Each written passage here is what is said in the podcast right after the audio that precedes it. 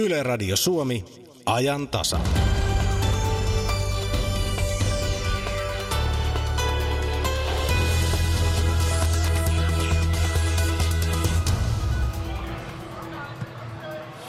Tämä ajan tasa lähetys tulee jälleen kuten aamupäivälläkin Helsingin kirjamessuilta. Kello on siis 14.03 ja tässä lähetyksessä ennen kello 15 uutisia. Ihan kohta puoliin kuullaan, minkälainen mies oli Kalle Päätalo. Sitä, siitä on ottanut selvää Ritva Ylönen. Kalle Päätalo, kirjailija elämä. Teos on tuossa pöydällä edessä. Sitten pohdimme vähän, minkälaista jännitysromaania tällä hetkellä suomalaiset tekevät ja minkälaista tuonne ulkomaalle yritetään. Max Seek ja Samuel Davidkin ovat molemmat nuoria tekijöitä. Kuinka paljon hirvittää vaikka Ilkka Remestä tai Dan Brownia haastaa tästä kohta puoliin. Myöskin yleisö pääsee vastaan, että minkälaista jännitysromaania heidän mielestään pitäisi tehdä. Sitten täällähän on uusien kirjan lisäksi ja kirjailijoiden lisäksi myös antikvariaatteja paikalla. Nostaako kirjailijan nimikirjoitus kirjan arvoa?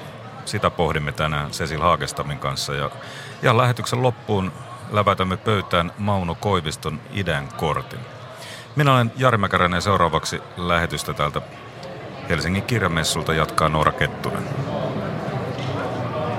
Täällä on nyt julkaistu ihan totta lasten ja nuorten tietokirjakilpailun voittajateokset. Tämä tietokirjakilpailu on kustannusosakeyhtiö Tammen ja tietokirjallisuuden edistämiskeskuksen kilpailu. Tammen kustantaja Saara Tiuraniemi kustannat lasten ja nuorten kirjoja, niin mistä tästä kilpailussa oikeastaan on kyse? Kyse on siitä, että me todettiin yhdessä tietokirjallisuuden edistämiskeskuksen kanssa tuossa vuosi sitten, että lasten ja nuorten tietokirjoja, kotimaisia, ilmestyy meillä aivan liian vähän täällä Suomessa. Ja me päätettiin tehdä tälle asialle jotain. Eli me pistettiin pystyyn kilpailu, jossa oli kaksi sarjaa sekä lapsille että nuorille. Ja tavoitteena on siis löytää uusia, tuoreilla ja rohkeallakin tavalla maailmaa katsovia lasten ja nuorten tietokirjoja, koska niille on huutava tarve.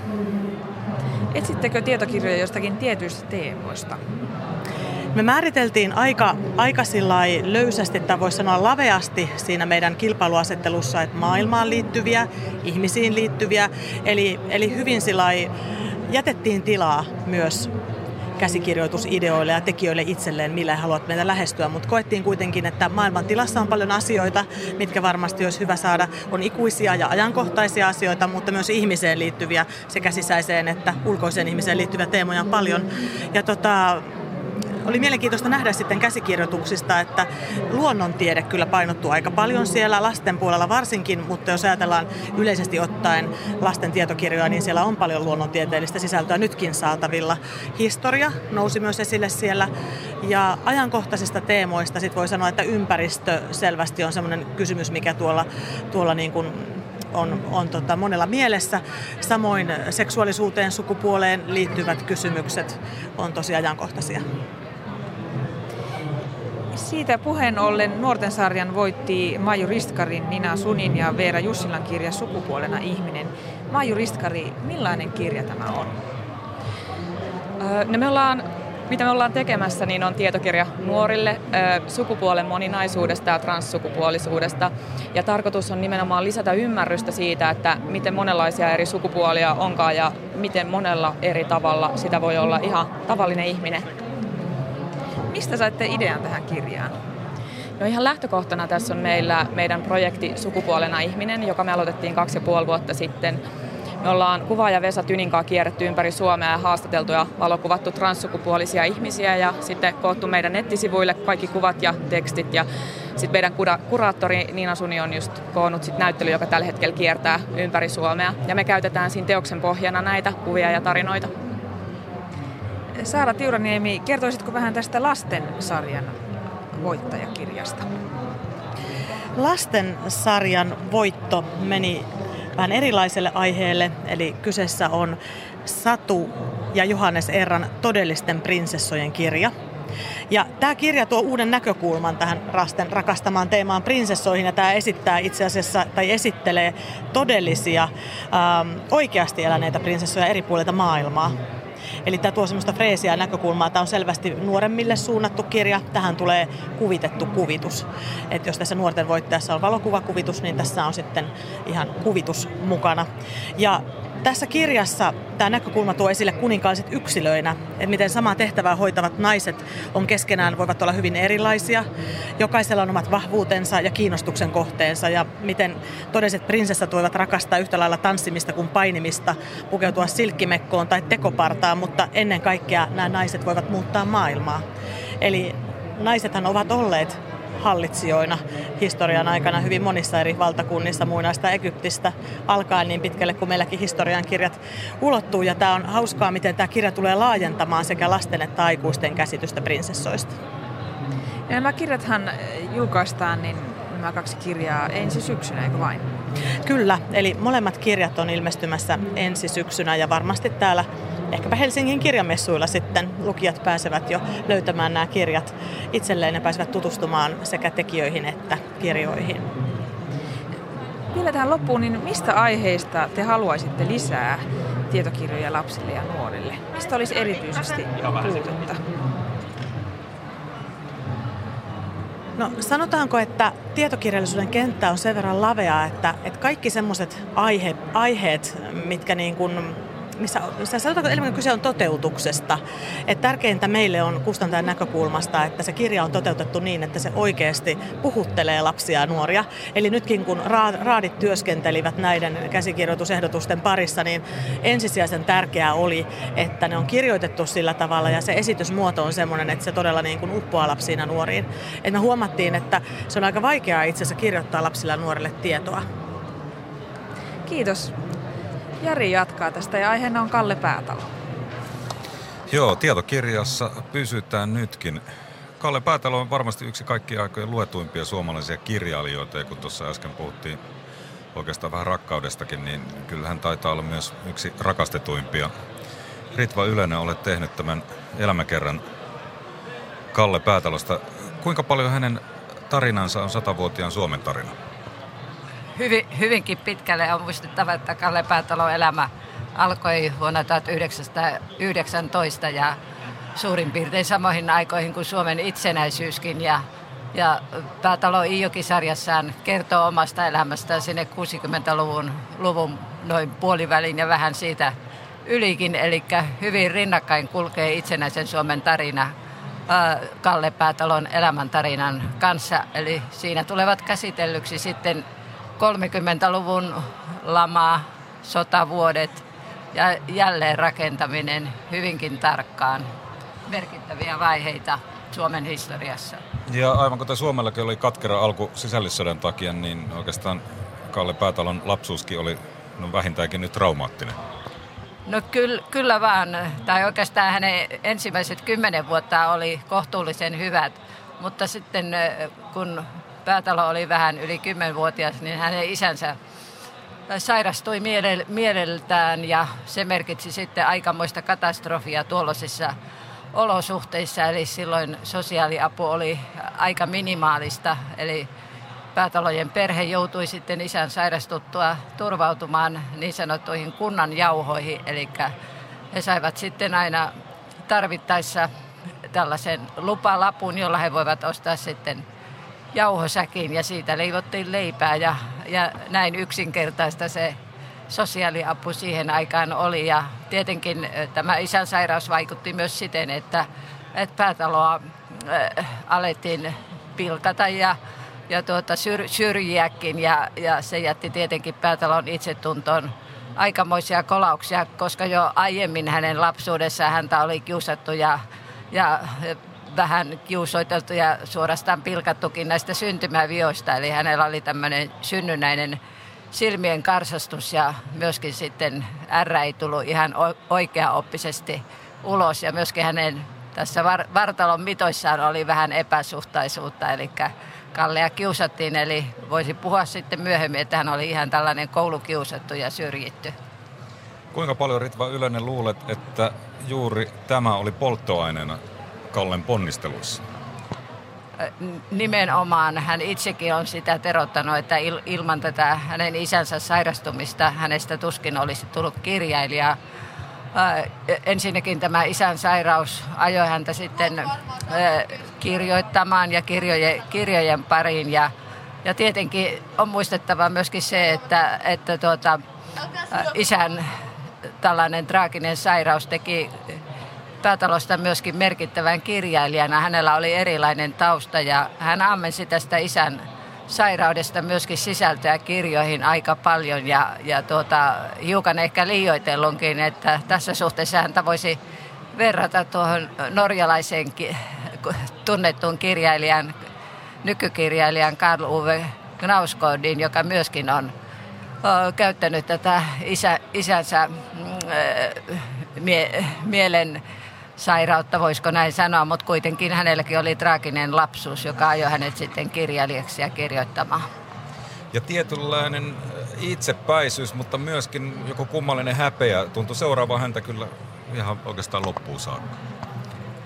Kyllä, jostain syystä äh, päätalo nimenomaan vanhempana lapsena ja muutenkin joutui ehkä sitten niin kuin ensimmäisenä ärjänteeseen ja, ja kaikki tämä, mitä äsken mainitsin, tämä pilkka, hyljeksintä, varsinkin tyttöjen taholta ja, ja tällainen kiusanteko, niin synnyttivät sitten häpeän tunteen ja tietenkin myöskin köyhyys sinänsä. Eli vaatteet olivat huonoja ja hän ei saanut riittävästi ruokaa kotona, joten hän joutui turvautumaan sitten kouluruokailussa esimerkiksi siihen, että hän sai ylimääräisiä santsiannoksia ja myöskin sitten renkipaikoissa, niin tuota, nalka ajoi hänet syömään enemmän kuin mitä isänät ehkä olisivat sietäneet.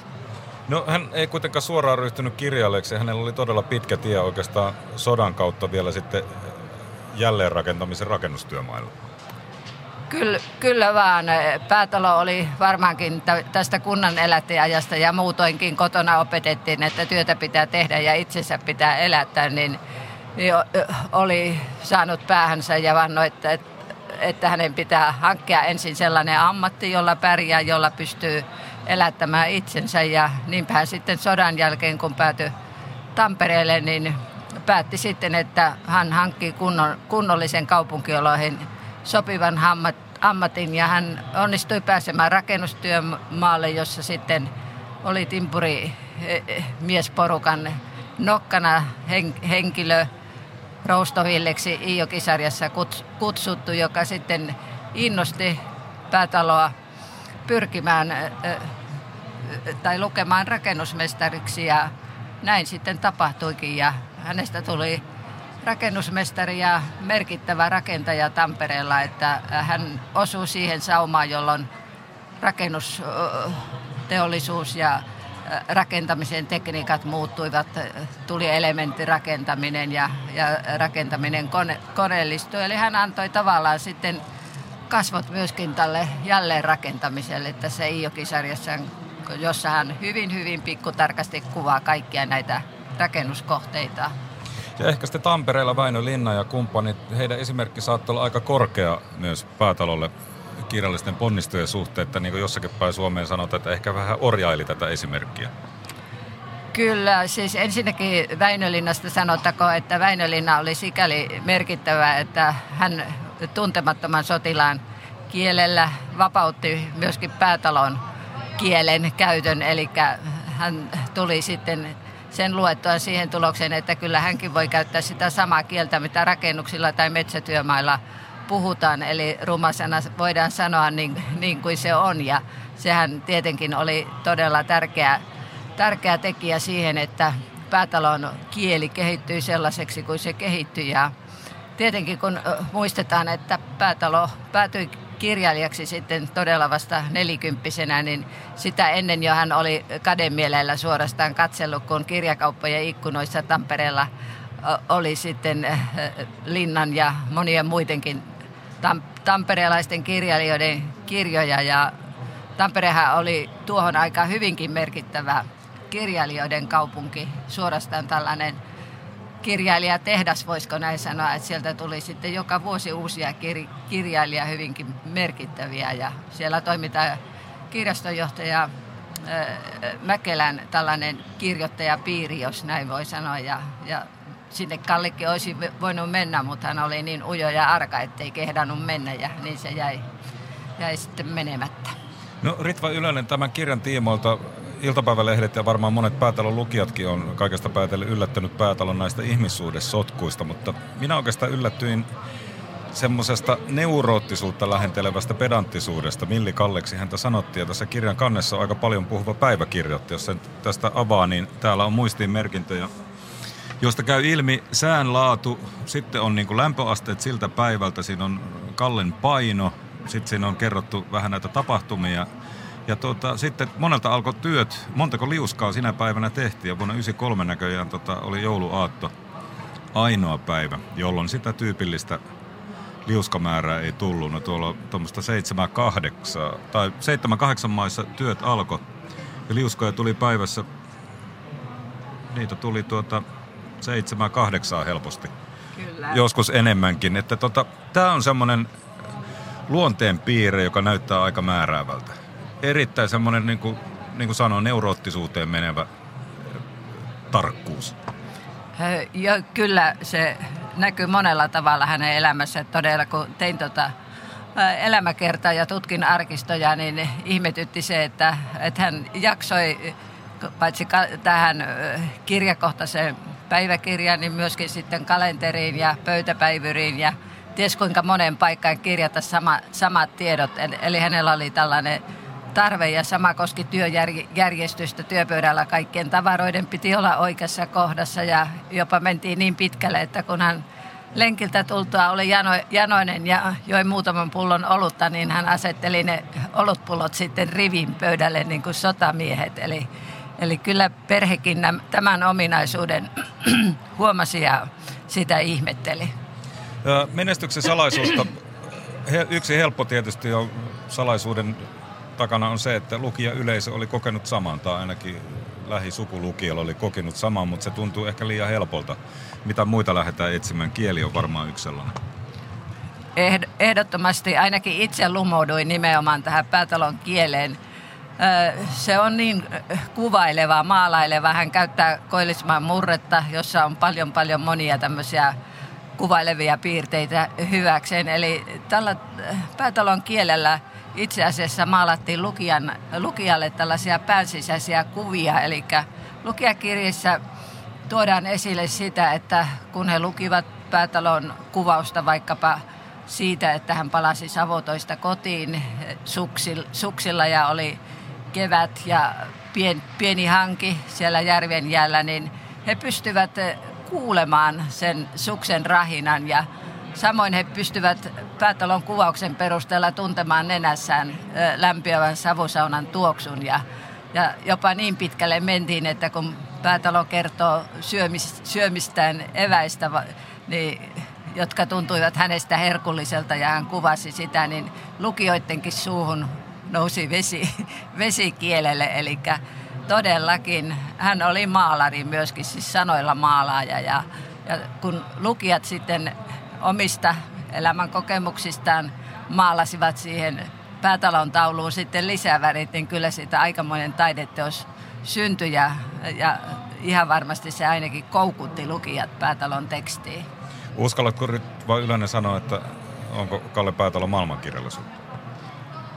Maailmankirjallisuutta ainakin siinä mielessä, että Iokisarja ainakin on maailmankirjallisuuden laajimpia, ellei laajin, tällainen oma elämäkerrallinen romaani, varmasti päätalon kielenkin takia ja muuten se on erittäin hankala käännettävä, mutta toki sitä on käännetty muun muassa, muun muassa Amerikassa ja Ruotsissa ja Eestissä ainakin, eli Eli kyllä päätalon kieli on vääntynyt myöskin sitten muille kielille, mutta ei niin paljon toki kuin monilla muilla suomalaisilla kirjailijoilla. Se, mikä tässä vähän surettaa, on se, että hän ei kyllä hirveästi nauttinut asemasta ja menestyksestä. Ehkä lukuottamatta jotakin linnan itsenäisyysjuhlia, jonne Kekkonen hänet kutsu. Hän kirjoitti niin kauan kuin pystyi, ja kuten tuosta kirjan liepeistä päiväkirjasta näkyy, niin tuota vielä melkein viimeisillä voimillaan 12 tuntia päivässä. Ky- kyllä vaan, että työn tekeminen oli Kalle Päätalolle kaikki kaikessa. Se oli hänen ideologiansa ja voisi sanoa jopa uskontonsa, että työllä hän ilmaisi itseään ja, ja oli todellakin siihen niin, niin tähän elämäntapaan sitten piintynyt ja takertunut, että hän ei osannut siitä oikein irrottautua, että että vaimo Leenakin sanoi sitten, että, että kaikki menee ihan hyvin silloin, kun mies kirjoittaa, mutta kun hän äh, sitten saa kirjan valmiiksi ja hetken aikaa vapaana, niin hän on vähän kuin ir, irralleen päästetty, että, että ei oikein tiedä sitten, että mitä te, tehdä. Ja, ja tuota, mutta kyllä hänellä sitten myöskin ainakin noiden äh, kalenteri ja päiväkirja ja muidenkin lähteiden perusteella oli myöskin sitten tätä seurustelua ystäväpiirin kanssa, joka sitten loppusalla laajeni hyvinkin, että siellä oli ihan suomalaisia merkkihenkilöitä heidän perhetuttavinaan. Mitä jäi sanomatta? Itse vähän kaipailen, että siitä kirjailija-ajasta olisi ehtinyt kirjoittaa. Nythän se oikeastaan nämä kirjat loppuu siihen. Ole, olen aivan samaa mieltä, että kai olisin kovasti toivonut, että päätalo olisin jättänyt ne erilliskirjat vähän vähemmälle sitten, kun hän lopetti tuon Iijoki-sarjan vuonna 1995. Ja tokihan sitten 1998 tämän to, toisen viimeisen osan Pölhökanto Iijoen törmässä kirjoitti, mutta jäin kaipaamaan sitä hänen viimeisiä vuosikymmeniään vapaana kirjailijana, sitä perheelämää ja ystävyyspiiriä kaikkea, mitä perhepiirissä tapahtui ja mitä ennen kaikkea hänelle kirjailijana tapahtui. Että sieltä olisi varmaan paljon paljon mielenkiintoista kerrottavaa. Ja eikö niin Ritva Ylän, että sovitaan, että Mustalummen talvesta on hyvä aloittaa, jos Kalle Päätalo on vielä tuntematon? Mustan lumen talvi on erittäin hyvä aloitus, että se on hänen yhteiskunnallisesti kantaa ottavin teoksensa se kuva suurta muuttoa, rakennemuutosta, joka tuolloin 60-luvulla maaseudulla oli. Erittäin hyvä kirja, suosittelen. Kiitos Ritva Ylönen, Kalle Päätalon elämäkerjan kerran tekijä. Ja ennen kuin puhutaan jännitysromaneista, niin Noora Kettunen on kyselemässä, minkälaista jännitystä ihmiset kirjallisuudelta kaipaavat. Olemme täällä Suomen Dekkariseuran päämajalla ja täällä ovat seuran aktiivit Sirpa Railimo ja Jari Hanski ja lisäksi seitsemäsluokkalainen Aatos Ämmälahti. Mitä, millaista jännitystä te haette kirjallisuuden maailmasta vai haetteko nimenomaan jännitystä ennen kaikkea? No kyllä, kun vuosittain lukee semmoisen 670 kirjaa, niin kyllä niistä puolet ainakin on dekkareita. Sitten on oman alan kirjallisuutta ja näin, että kyllä se dekkarit on semmoinen kuitenkin ihan keskeinen luku, lukuosaus tässä mun, mun kohdalla ainakin. Mitkä ovat suosikkidekkarista sinulle? No se vähän vaihtelee, että aika moni on tullut luettu, tietysti kaikki Dorothea Sayersit ja Agatha Christie, kaikki koko tuotanto tyylisesti. Ja sitten sellainen amerikkalainen kuin englantilainen kirjailija kuin John Connolly, jota ei ole kylläkään suomennettu yhtään hänen kirjeensa vihjeiden kustantajille. Ja tuota, häneltä on tullut toistakymmentä semmoista vähän, äh, toisaalta vähän kauhua, vähän äh, paranormaalia, vähän ka- jännitystä. Että se on hyvin tämmöinen sekalainen kirja, mutta se on erittäin hyviä dekkareita. Ne on tullut luettua kans kaikki. Erittäin miellyttäviä. Joo, mä tota, oikeastaan sen jälkeen kun liittyy dekkariseuraan viisi vuotta, noin viisi vuotta sitten, niin hurahdin täydellisesti dekkareihin. Luen paljon, noin 70 kirjaa vuodessa ja niistä on 98 prosenttia dekkareita. Tietysti ikivanha suosikki on Agatha Christie, omistan kaikki sen suomen käännökset, mutta täällä Dekkarisuorassa on oppinut paljon näistä suomalaisista, tutustumaan suomalaisiin uusiin kirjailijoihin.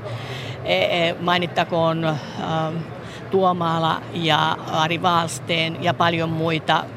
Ja meillä on kiva, kun me jaetaan se johtolanka-palkinto, niin siellä on juuri ainakin äh, uusi, juuri vasta tullut tekkaristi, niin siihen tutustuu. Ja että täytyy sanoa, että paljon on saanut, kun on liittynyt dekkariseuraan.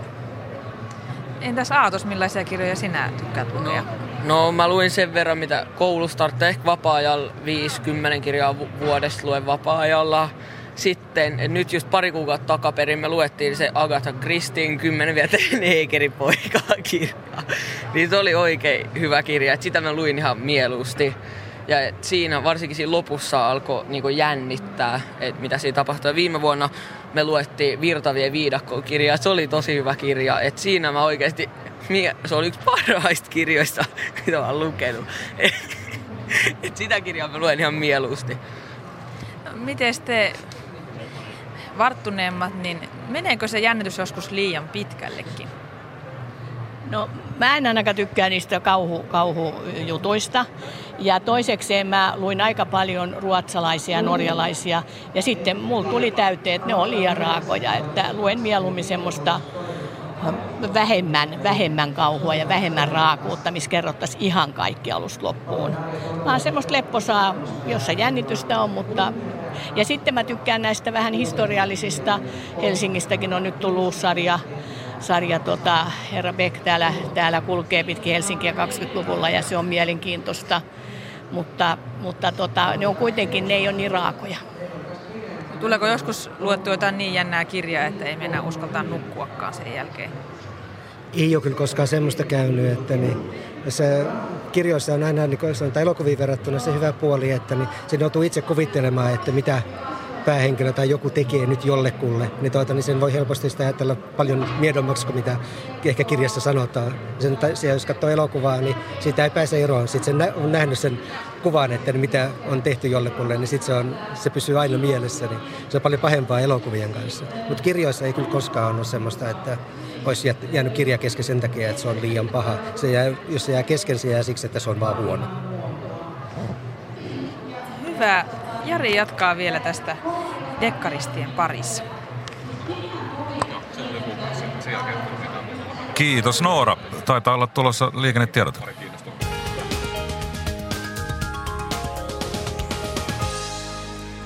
Tie 6, Kouvola, liikennetiedote onnettomuudesta. Siis onnettomuus, liikenne pysäytetään ajoittain, onnettomuuspaikan pelastus- ja raivaustyöt käynnissä. Tie 6 välillä Kouvola-Lappeenranta Kouvolassa, tarkempi paikka paikasta Kaitjärvi 7,5 kilometriä, vaikutusalue suuntaan Pajari. Tie 6 ja tämä on tilanne jatkuu tiedotus onnettomuus, liikenne pysäytetään ajoittain, onnettomuuspaikan pelastus- ja raivaustyöt käynnissä.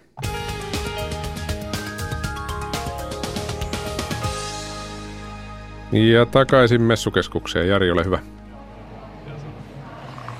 Kiitos Aki sinne lähelle Pasila studioon. Täältä tosiaan jatketaan messukeskuksesta. Ja minulla on tässä edessäni kaksi, kai voisi sanoa nuoremman polven suomalaista jännityskirjailijaa, Max Seek ja Samuel Davidkin. Tervetuloa. Kiitos. Kiitos. Äh, minkälainen, mitä odotatte näiltä kirjamessuilla? Minkälaista tähän mennessä on ollut? Tota niin, niin odotan mielenkiintoisia kohtaamisia ja, ja hyviä haasteluja. Ja, tota, ehkä tässä ehtii itse ostaakin, ostaakin jotain, lukeakin jotain sitten ensi viikolla. Näin siis Maxi Samuel. Joo, sama, sama juttu. Paljon niin kuin tapaamisia ja, ja tota niin, niin, mielenkiintoisia ää, tota niin, niin, keskusteluja ja sellaista. No, te olette molemmat noin kolmekymppisiä takana kaksi jännitysromaania, oikeastaan ylistäviä arvioita. Teillä on myös kansainvälisyys aika lailla läsnä näissä kirjoissa. Siitä tulee totta kai mieleen, että tavoitteita voi olla myös Suomen ulkopuolella. Aloitetaan Samuel Davidkin sinusta. Sinulla on taustana tässä Helsingin juutalaisyhteisö kirjoissasi. Sitä kautta ehkä tulee Israelkin siihen mukaan, mistä tämä, tämä tuota viitekehyskirjoihin. No joo, mä oon oikeastaan lähtenyt siihen. Se, noin kummatkin niin kuin läheisiä, läheisiä teemoja mulle. Eli, eli että mä oon niin kuin periaatteessa kasvanut noiden, noiden teemojen tota, niin, niin keskellä. Ja, ja tota, että se oli niin kuin luonnollinen tapa niin kuin lähestyä niitä ja, ja, ja, ja tota, sitten niin kuin kirjoittaa niistä niin kuin nimenomaan tällaista tota, niin kuin jännitys, jännityskirjaa. Et tota, siinä on, ja mä luulen, että ne on sellaisia, sellaisia teemoja, jotka niin kuin kiinnostaa myöskin aika niin kuin monia Suomessa. Et mä, mä just näin, että, että Remeksen u- uusimmassa ja sitten Dan Brownissakin on niin kuin juutalaisuutta mukana, eli, eli että ne on niin kuin jollain lailla pinnalla ehkä tällä hetkellä. Ja kuitenkaan ei ole liikaa ehkä kirjoitettu. Max, sulla taas on molemmissa kirjoissa takana tavalla tai toisella Jugoslavian hajoamissodat. kyllä, kyllä. Tota, Uh, joo, mä, mä tykkään, että siinä on joku punainen lanka, lanka siinä tarinassa. Ja, ja että Jugoslavian hajoamista lähti siitä, että mä neljä, neljä, neljä vuotta sitten suurin piirtein, kun aloitin kirjoittaa Hammurabi enkeleitä tai ensimmäistä osaa, niin olin, olin lomalla Kroatiassa ja käytiin Bosniassa katsomassa. Ja siellä jotenkin oli hyvin herättäviä kokemuksia, että me, me nähtiin paljon ja käytiin oppaan kanssa katsomassa niitä sodan, sodan tuhoja siellä. Et jotenkin siinä vaiheessa mä tajusin itsekin, että tämä on, tää on hyvin kauhea, mutta samalla mielenkiintoinen aihe kirjoittaa. Ja tosiaan Maxin kirjoitti siis Hammurabi Enkeli uusi Mephiston kosketus ja Samuelilta esikoisten lunastus ja Sodomasta pohjoiseen. Tämä laji on vanha. Oikeastaan me voidaan katsoa, että Arthur Conan Doyle Sherlock Holmesilla, sehän tätä lajia varmaan niin kuin eniten eteenpäin aikanaan vei. Suomessa Alistair McLean on tuttu, myy täällä valtavia määriä, toki myös muualla maailmassa. Sitten meillä on Ilkka Remes, Dan Brown. Tässä on aika kovia kirittäjiä teillä ainakin. Mitä sanotte teidän esikuvista samoin? Mun esi, esikuvista se on hyvä kysymys. Mä tota, ähm, ne, ehkä mun esikuvat ei tule niinkään niin kuin dekkarimaailmasta. Että nyt, nyt kun mä oon sit kirjoittanut näitä dekkareita, niin mä näen sen, että koko ajan niin kuin puhutaan Remeksestä ja Brownista niin kuin että, et, e, että niin kuin, ne on niin kuin ne kaksi tota, niin, niin, vertailukohtaa. Mutta siis mä sanoisin, että mun, mun niin kuin tällainen kirjallinen ää, niin kuin kasvaminen on ehkä lähtenyt jostain Singeristä ja sen tyyppisistä kirjoista. Ja, ja, ja, ja, ja niin kuin, että mä, mä oikeastaan niin kuin tykkään, ää, tykkään kuvata niin kuin siinä niin kuin dekkarijuonen sivussa niin kuin, niin kuin sitten näiden hen, henkilöiden niin kuin sisäistä maailmaa myöskin. Että, mitä Max sanot, kuinka paha peikko tuossa edessä on Remessa Brown? tota, e, e, mä, mä en lähtisi niinku oikeastaan lähtisi kilpailemaan tai yrittämäänkään. Että on e, vähän eri aikaa kuin hän, tai ainakin Remeksen osalta, niin hän on vähän erilaisia aikaa aloittanut kirjoittamisen ja ja to, toki mä oon tykännyt ja, ja katon ylöspäin Ilkka Remestä, Remestä mutta mä, mä koen, että tässä ollaan ihan omia itseäänemme ja tehdään, tehdään omaa hommaa että tota, ja, ja pyritään tekemään oman näköistä hommaa ennen kaikkea. Että ehkä ei pidä liikaa vertailla. No miten teille tuli lajiksi juuri tämä? No kyllä se, se, on, se on pakko sanoa, että kyllä mä, että se, että mä oon just Dan Browni, esimerkiksi varmaan Da Vinci Code on semmoinen, minkä, minkä parissa mä oon herännyt tämmöiseen kirjallisuuteen. Ja, ja toki niin kuin Samuel sanoi, niin mäkin on tosi paljon lukenut laidasta laitaa. Et, et, mutta et ehkä just tähän Dan Brown. Joo, no siis hyvin niin kuin lyhyesti sanottuna se, ää, niin kuin, tota niin, dekkari-lajityyppinen niin kuin motivoi mua kirjoittamaan. E, eli se, se, että siinä on niin kuin sitä jännitystä, niin, niin se on niin kuin kirjailijallekin silleen kiva. Niin kuin, että sua, sua vähän niin kuin jännittää se, tota, se seuraava kohtaus myöskin. Että, että, tota, näin. Tuota, miten tämmöinen kansainvälinen jännäri syntyy? Juoni on todella tärkeä, mutta sitten siellä on faktoja, erilaisia detaljeja. Ja musta tuntuu, että lukijat vaatii jonkinlaista uskottavuutta. Mutta tuota, kun itse tuossa teidän molempien kirjoja, on lukenut, niin pohtinut, että siellä on aika monen apparaatti ilmassa pyörimässä ja siellä pitää kaiken loksahtaa kohdilleen. Niin, reseptejä on varmasti siis ihan niin yhtä monta kuin on hittikirjojakin. Et mä, et, kun joku tietää äsken, että millä hitti syntyy, niin se on helppo tehdä, mutta kyllä mä uskon, että, että, tota, että se on tietty meininki. Mä ainakin halusin mun kirjassa näyttää, että on, on, on sopivasti mysteeriä ja psykologista jännitystä, mutta sitten mennään myös aika kovaa, että lukija viihtyy. Joo, no siis se tausta, taustatyö on niin kuin todella tärkeää. Et mä sanoisin, että se vie, vie niin kuin mulla vähintään puolet kaikesta ajasta. Ja, ja, ja, ja tota niin, niin, äh, todella niin kuin se se niin kuin dekkarissa se äh, niin kuin juonen, juonen kantavuus myös sit antaa niin kuin tilaa kaikenlaiselle niin kuin muulle tiedolle siinä. No mitäs kansainvälinen toiminta? Tämä kuitenkin on kansainvälinen laji ja, ja varsinaisesti teillä kummallakaan ei ole mitään sellaista, miksi tätä ei voisi lukea jossakin muualla. Öö, paljonko se on mielessä kirjoittaessa ja sitten toisaalta onko kenties jotain kerrottavaa siltä suunnalta? Joo, joo siis äh, kyllä mä, kun mä alan kirjoittaa, niin mulla olisi vähän suuruudenhulla ajatus, että tätä myydään joka, joka paikassa kymmenen vuoden päästä maailmassa. Ja siis, et, et, mehän on niin pahoitella sitä, se on, se on mun tavoite. Ja, ja tota, nyt on tällä hetkellä myyty Saksa, Italia, Viro ja Islanti ja toivottavasti nyt Enkku ja Ruotsi, niin kuin sanoin tuossa äsken ennen, ennen lähetystä, että tota, olisi tosi kiva, että saataisiin. Joo, no siis todella niin kuin, tuota, niin, niin, tavoitteet on kovat. Öö, mulla ei ole niin kuin vielä myyty niitä mihinkään, mutta tota, niin, niin, kiinnostusta on kovasti, että niin kuin, toivotaan, että pian, pian tapahtuu näin. No paljonko se vaikuttaa sitten kirjoittamiseen? Mä ymmärrän, että teillä voi, ei esimerkiksi niin Mäkäräinen niminen henkilö voi olla niin kuin päähahmona, vaikka mielellään niin kuin semmoisen kokisin, koska tietysti se vähän vaikeuttaa sitten litterointia muualla sun muuta. Nimet, tapahtumapaikat, kaikki tällaiset, niissä on varmaan hyvä olla tarttumakohtia muualla kuin Suomessa. Joo, joo. Se, se ei ole ehkä ollut niinku se pää, pääpohdinta mulla. Että tota, mulla on enemmän niinku, nimissä on sit sellaista, niinku, että, että koittaa saada niistä niinku, viittauksia niinku, maailman kirjallisuuteen. Että, että tota, se on niinku, ollut se pää, pääpointti nimissä. Joo, mulla ehkä taas on ollut, että Daniel Kuisma, Annika Lehtomaa on miettinyt, että he on semmoisia, mitkä on helppo lausua vaikka Japanissa. En tiedä, onko helppo, mutta ehkä helpompi kuin, kuin just tota Mäkäräinen. Mutta sitten sama hengenveto, niin en mä usko, että se on mikään kynnyskysymys. Et mun mielestä et, et, et, et ei pidä sen takia, mun mielestä hieno, hienoa muutenkin suomalaisuutta pitääkin viedä musta ulkomaille ja nimet on osa sitä ehdottomasti. Että en mä sitä pelästy. Ja toisaalta osahan suomalaisuutta maailmalla puhutaan, että semmoinen suomalainen outous on, on jotenkin niin kuin nyt alkaa olla itse asiassa muodikasta, niin tuossa aiemmin meidän aamupäivän lähetyksessä sanoi muun muassa kustannusyhdistyksen johtaja Laiho. Joo, joo, kyllä. Siis mä, niin kuin mä koen, että, että jos, jos lähtee niin kuin liikaa miettimään niin kuin sitä kansainvälisyyttä, niin, niin siinä, on, siinä on myöskin niin kuin sellainen ää, siis sudenkuopan niin kuin vaara, että, että tota, suomalaisuus pitää olla siinä niin kuin keskiössä kyllä. Näin mä koen ainakin. On just näin Samulani hakeessa ja, ja tota, juuri näin, että, että lisääntymissä määrin ihmiset haluaa kuulla siitä suomalaisuudesta ja just siitä outoudesta ja muusta. Ja kyllä mä ainakin itse olen niin varautunut tuomaan sitä lisää. Ja ehkä mä oon jotenkin tullut myös järkiini siinä, että kyllä että, että suomalaisuutta kannattaa tuoda ennen kaikkea enemmän, enemmän kirjoihin, koska se kiinnostaa maailmaa. Semmoinen tulee mieleen, että uutiset kyllä näyttäisi ruokkivan mielikuvitusta ja tota, näin, että, että välillä tuntuu siltä, että, että todellisuudessa tapahtuu vielä huikeampia juttuja, kun kirjailija pystyy yksin kuvittelemaan. Että sikäli vaikuttaisi molemmat maksa samoin siltä, että teilläkin on niin kuin materiaali kyllä tyrkyllä tulevaisuutta varten. Saamme varmaan odottaa jatkoa näille kahdelle ensimmäiselle kirjalle. Mitä Max sanot? Äh, kyllä, kyllä. Sama tarina jatkuu. Mulla tulee kolmas ainakin vielä, mikä tavallaan kietoo sitten sen trilogian päätöksen. Niin tota, joo, ja, ja kyllä totuus on taru ihmeellisempää. Että, että en mä pysty kuvitellakaan, että mä kirjoittaisin niin hulluja juttuja kuin uutisissa näkee. Joo. Joo, tota, sama, sama homma. Että mulla on tulossa kolmonen ja nyt mä oikeastaan mä, mä toivon, että maailman tapahtumat ei mene siihen pisteeseen, että et, että ne niin menisivät tämän tota, niin, niin tarinan edelleen. Että siinä on tällainen, tällainen että pitää koko ajan niin kuin seurata, että mitä, mitä maailmalla tapahtuu. Kyllä. Hyvä, kiitoksia Max Samuel Davikkin tosiaan päästä heidät tuosta sitten tapamaan lukijoitaan. Tuoreimmat kirjat Maxilta Mephiston kosketus ja Samuelilta Sodomasta pohjoiseen. Ää, muistakaa, missä kuulitte heistä. Osa varmaan ensi kertaa kannattaa näiden herrojen uraa seurata. Ää, teillä on muuten varmaan molemmille tuttua se, että ihmiset haluaa tehdä nimikirjoituksen vaikkapa messuilla kirjoihin, onko? Joskus on joku pyytänyt. Joo, kyllä. kyllä. tuota, nyt meille Noora Kettunen selvittää, että onko sillä kirjalla nimikirjoituksella jotakin arvoa siinä kirjassa.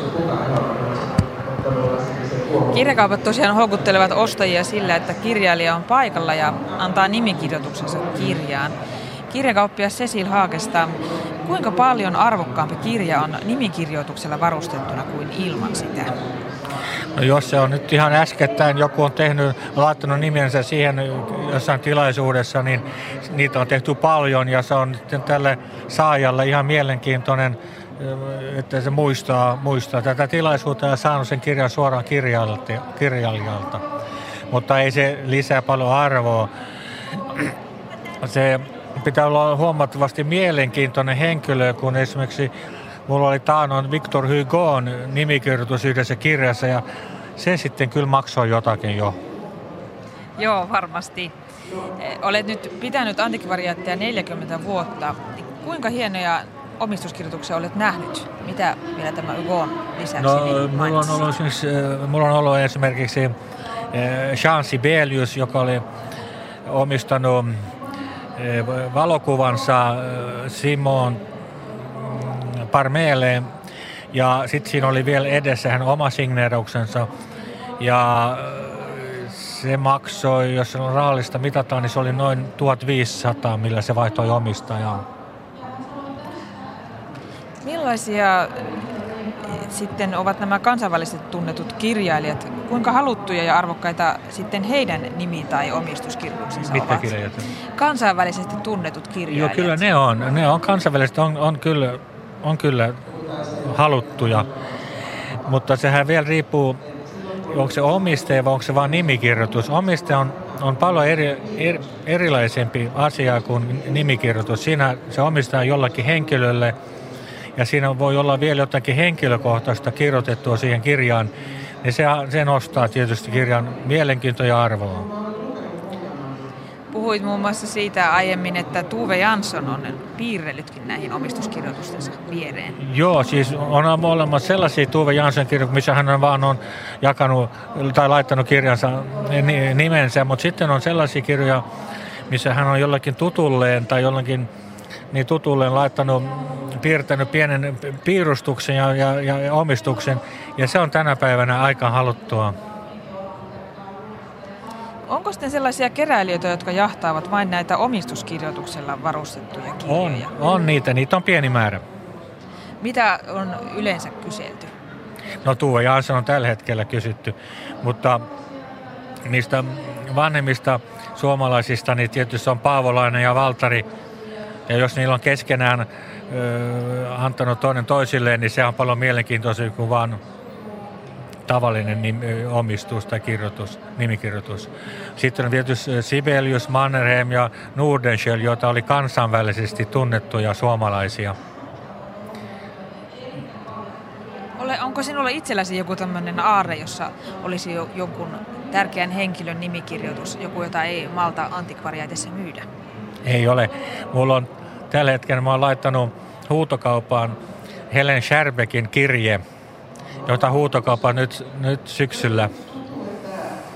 Ja toivon, että saisin, saisin siitä jonkinlaisen pienän summan. Joo. Kysyn vielä sinultakin, että millaisia kirjoja sinä itse luet, kun pyörit siellä kirjojen parissa joka päivä? No, mä, luen, mä oon kaikenruokainen ja si, si, siinä lomalla, lomalla mä pyrin lukemaan kirjoja, mutta arkipäivisin päivät on liian pitkät, että se jää kyllä sitten vaan ensin päivän lehtiä riittää mulle päiväksi, siis joka lukemiseksi, mutta lomilla mä otan mukaan joko joku kevyempää tai joku mielenkiintoinen elämäkerta. Mikä esimerkiksi olisi, nyt kutkuttaisi tietää jostakin julkimusta enemmän? No ensinnäkin tämä antiikin, antiikin Roomaa kiinnostaa, niin mulla on kyllä kirjaa, kirjoja siltä ajalta, jota mä yritän pengoa läpi just kesäisin tai lomalla. Ei se, ei, arkisin se ei onnistu, koska päivät on liian pitkät, että pystyt hiljentymään ja, ja lukea kirjaa. Kiitos Cecil Haagesta. Kiitos. Mutta se on tosi, niin mä en lue päivänä. Nyt puhumme kirjamessulla Suomen poliittista historiasta ja Mauno Koivistosta. Mauno Koiviston idän kortti sotamiehestä presidentiksi on tuore kirja, perustuu tutkimukseen, jota on tehnyt Juho Ovaska. Pakko aloittaa, olet varmaan kyllästymiseen saakka kuullut tästä aiheesta, mutta tuota, itse asiassa et ollut syntynytkään, kun Mauno Koivistosta tuli presidentti, mikä saa, voisiko sanoa, uudemman polven suomalaisen tutkijan tekemään näin perinpohjaisen selvityksen Mauno Koiviston idän suhteesta. Itse mä lähden siitä, että tässä on taustalla mun henkilökohtainen uteliaisuus ja tietysti harrastuneisuus ja opiskelut taustalla. Nämä herkullisen vastakkainasettelu, mitä, mitä Koiviston idän suhteista on julkisuudessa esitetty, että on esitetty tavallaan kaksi ihan ääri, ääripäätä, että toiset sanoo, että Neuvostoliitto vastusti Koivistoa kaikin mahdollisin keinoin ja toiset sitten, että se oli Neuvostoliiton pitkän aikavälin suunnitelma saada Koivisto Suomen presidentiksi. Ja kun tuli mahdollisuus perehtyä tämmöiseen aiheeseen varsin luonnollisesti opintojen ja tutkimusten puitteissa, niin ajattelin, että tästä varmasti riittää tutkittavaa ja löytyy jotain uutta sanottavaa. No, tulee mieleen, että kuka hyötyi siitä, että meillä oli ihan julkinenkin käsitys siitä, että Mauno Koivistolla on jotakin huonot suhteet Neuvostoliittoon tätä on vaikea arvioida, että kuka siitä hyötyi, mutta ehkä voisi asetella asian niin, että, että Koivisto ei itse pitänyt tarpeellisena oikoa näitä käsityksiä julkisuudessa. Ja totta kai hän itse tunsi parhaiten, millaiset suhteet hänellä oli. Ja niin kuin näyttäisi, että niitä on ollut ainakin ihan riittävästi siihen, että, että hän nousi ministeriksi ja presidentiksi. Ja hänet tunnettiin Neuvostoliitossa – että ehkä, ehkä se on Koiviston oma tämmöinen luonteen piirte tai muu elämän, elämäntapa tai elämänkatsomus, mitä hän harrasti, että hän tekee asiat mieluummin hiljaa kulisseissa. Itselleni oli yllätys, vaikka aiheeseen jonkin verran perehtynytkin, että Mauno Koivisto itse asiassa alkoi jo melko varhaisessa vaiheessa ylläpitää suhteita Neuvostoliittoon. Ja, ja jälkipäin katsottuna ja varsinkin tämän tekemisen tutkimuksen perusteella, niin se oli ihan tämmöistä jatkuvaa ja voisi melkein sanoa suunnitelmallista? niin tästähän on esitetty aiemmin toki joitakin samansuuntaisia havaintoja, että esimerkiksi 60-luvulla Koivisto olisi ollut SDPssä nimenomaan se, jolla oli kaiken parhaat suhteet Neuvostoliittoon silloin. Ja tämmöisen väitteen on esittänyt SDPn silloinen puoluesihteeri Erkki Raatikainen omassa muistelmakirjassaan vuonna 1982.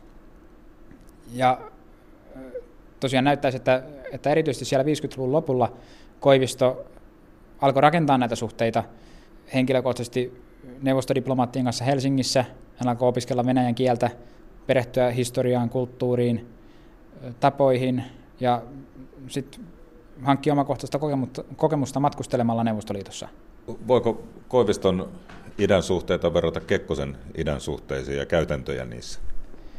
Koivistohan ei ollut tämmöisessä näkyvässä roolissa vasta kun pääministerinä ja presidenttinä, että tämä käytännön tapa, millä, millä Koivisto hoiti näitä omia idän suhteitaan, niin oli, oli jollain tapaa varsin erilainen kuin Kekkosen tapa, ja sehän on varsin luonnollista, kun ottaa huomioon, että Koivisto toimi pitkiä aikoja Suomen Pankin pääjohtajana ja aikaisemmin Helsingin työväensäästöpankin johtajana, että hänen poliittinen asemansa oli varsin erilainen ja se muodollinen virka-asema tai valta-asema, mikä hänellä oli, niin ei edellyttänyt samoista asioista keskustelua ja päätöksentekoa, mitä Kekkonen, Kekkosen kanssa.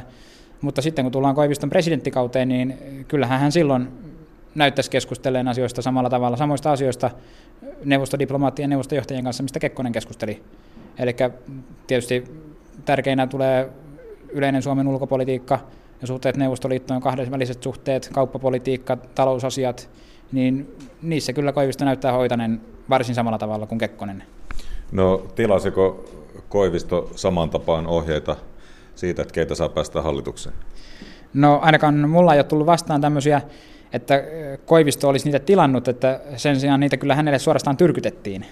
Ja tämähän käy ilmi, ilmi muutamastakin dokumentista, ihan siitä esimerkiksi 82, kun Koivisto astuu virkaan ja jättää pääministerin tehtävät, niin siinähän hänelle on kerrottu presidentin ulkopoliittisen erityisavustajan ja neuvostodiplomaatin tai KGP-upseeri Valentin Kossovin välityksellä, että esimerkiksi Paavo Väyrystä ei saa missään nimessä päästä pääministeriksi.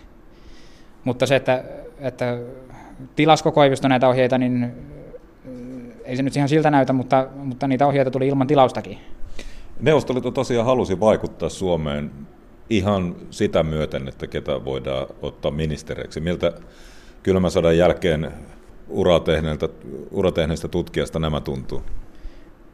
Aika, aika tietysti vaikea sanoa, että kun ei ole näitä omakohtaisia kokemuksia tuolta ajalta, mutta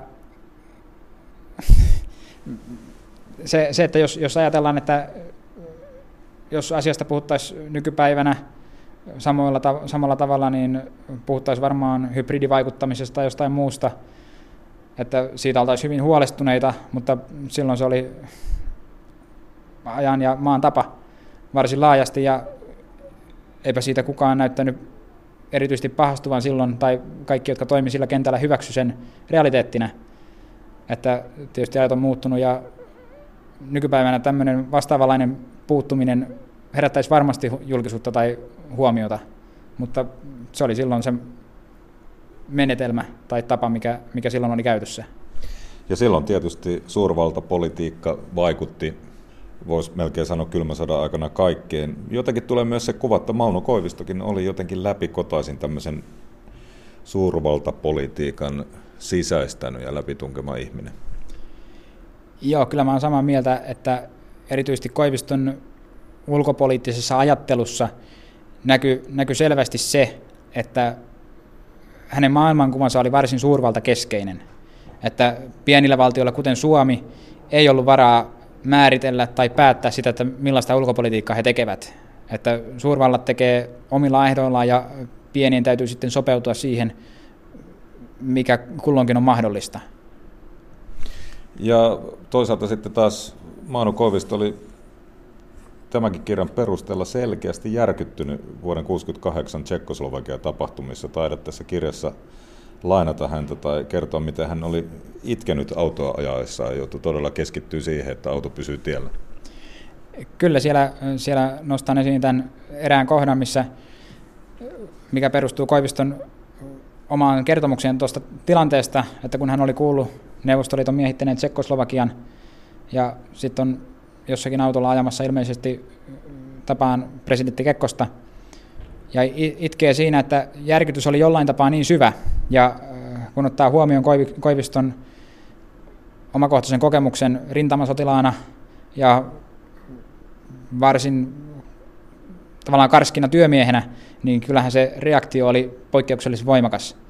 Ja ehkä tässä tapahtuu tämän Tsekkoslovakian miehittämisen myötä Koiviston ajattelussa jonkinlainen käänne, että hän, hän havaitsi sen, että, että nämä vakuuttelut ystävyyspolitiikasta ja rauhanomasta yhteistyöstä Neuvostoliiton kanssa ei ollutkaan niin luotettavia kuin oli väitetty. Että nyt, nyt Neuvostoliitto miehitti omaa niin sanottua ystävämaataan, että, että sitten varmaan tuli mieleen ajatuksesta, mitä se sitten on, jos mietitään vihollisia tai muita kuin ystäviä.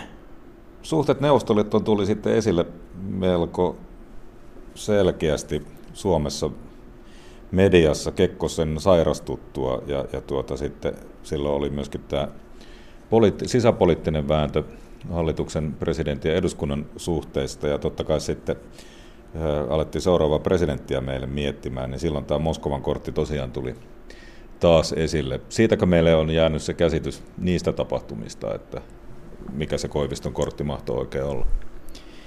Se on se ja varmaan osittain aiemmin, aiemminkin se, että kun Koivisto valittiin tai nimittiin 79 pääministeriksi ja hän ei sitten saanut virallista vierailukutsua Moskovaan, mistä, millä sitten spekuloitiin aikanaan. Ja kun toimittajat asiaa häneltä kysy, niin hän vastasi vaatimattomasti, että ei niissä kehumista ole tai, tai muuta sen suuntaista, niin ne on varmasti ruokkinut sitä käsitystä.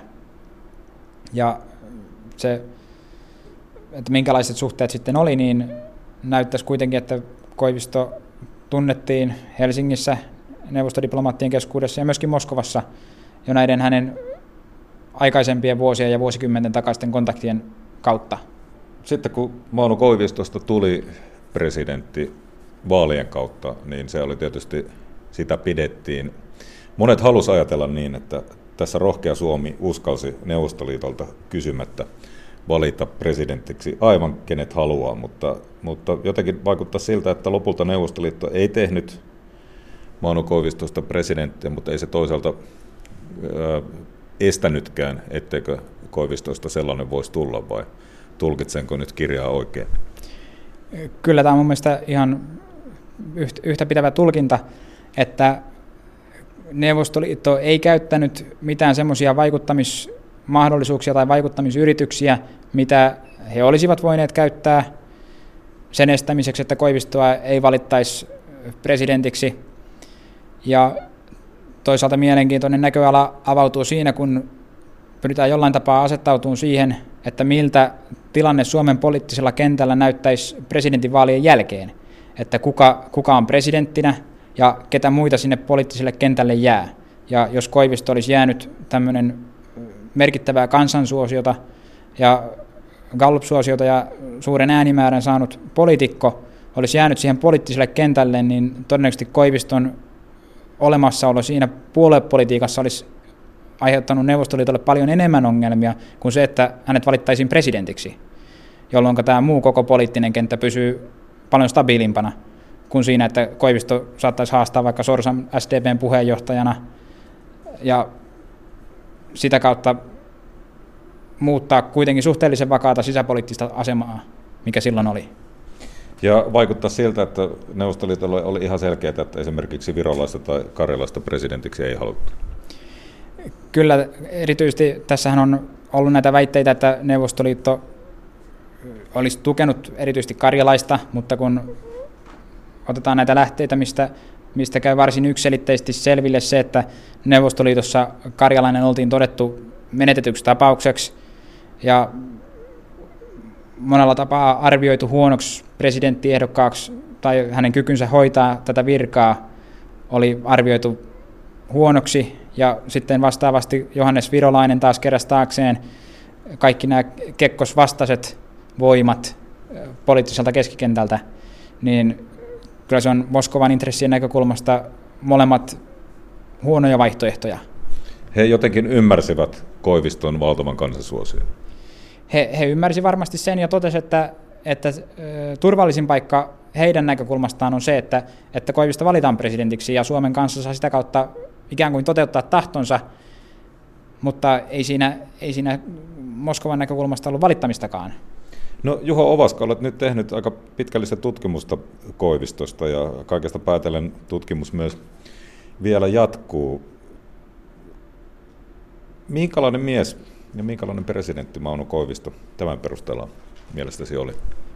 No tässähän hahmotetaan tietynlainen kehityskaari siitä, että kuinka Mauno Koivisto tai Koiviston poliittinen ajattelu muuttui siitä nuoresta rintamasotilaasta ja aktiivisesta työmaapolitiikosta eri, eri vaiheiden kautta, mutta kaikessa yhtenäistä on se, että hän toimi aina mieluummin kulisseissa kuin julkisesti ja näyttävästi. Ja se tietysti teki hänen liikkeidensä ja aivotustensa seuraamisen aikalaisille osittain hyvin hankalaksi. Että hän ei, hän ei suureen ääneen kuuluttanut ja julistanut, että mitä hän aikoo tehdä ja kuinka. Ja hän, hän valmisteli asioita siellä julkisuudelta piilossa sillä tavalla, että sitten kun hän astui julkisuuteen, niin ne oli jo niin kuin sitä myötä ratkennut. Että hän, hän toimi hyvin eri tavalla ja toisaalta Koiviston asema, niin kuin aiemmin tuossa mainitsin, että hän oli pitkäaikainen pankinjohtaja, että hän ei ollut siinä poliittisessa kentässä samalla tavalla kiinni kuin muut aktiivipolitiikot, että, että hänellä oli varaa, varaa toimia toisin ja hän ei ollut kaikista esimerkiksi puolueorganisaatioista tai äänestystuloksista riippuvainen, että hän, hän piti ja säilytti asemassa siitä huolimatta tai niistä riippumatta. Jari Mäkäräinen toimitti. Tämä ajantasa oli tässä. Kiitoksia seurasta. Oikein hyvää viikonloppua.